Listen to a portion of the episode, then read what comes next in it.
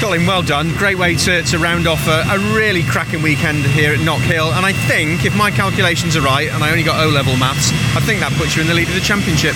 Yeah, well, I have GCSE maths. I think that's the same thing. But uh, yeah, yeah, I was just told that. Uh, so yeah, I asked, was that the good news or the bad news? And yeah, it was both. so uh, yeah, so you know, really strong weekend at Knockhill. Three, three what top four results uh, on the podium twice. So uh, you know, a really strong weekend for, for BMW. And uh, yeah, points, good points tucked away. Uh, ultimately, we didn't have the, the, the, outright pace that I would like, but. Um, you know, you don't always need that to collect the points. So uh, yeah, we're in a good position. Was that part of your thinking when you seemed to let Jake past you? There was no point in risking the points you were going to get.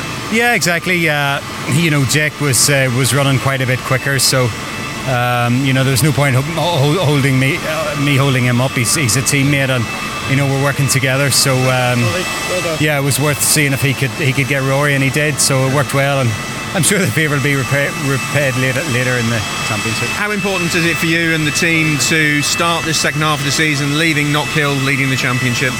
Uh, it's not so important, you know. The most important thing is just to score well at this stage. You know, it's, as I've seen before, leading the championship is. Um, is, at this stage is not the desirable place to be. You know, yes, it's great to have points in the bag, uh, but obviously that makes the next race harder. So it was never the target to, to you know to leave here leading the championship. But um, you know we'll take it. You know it's been a really strong weekend, uh, three top fours. So you know we go home happy. Congratulations, Colin. Really well done.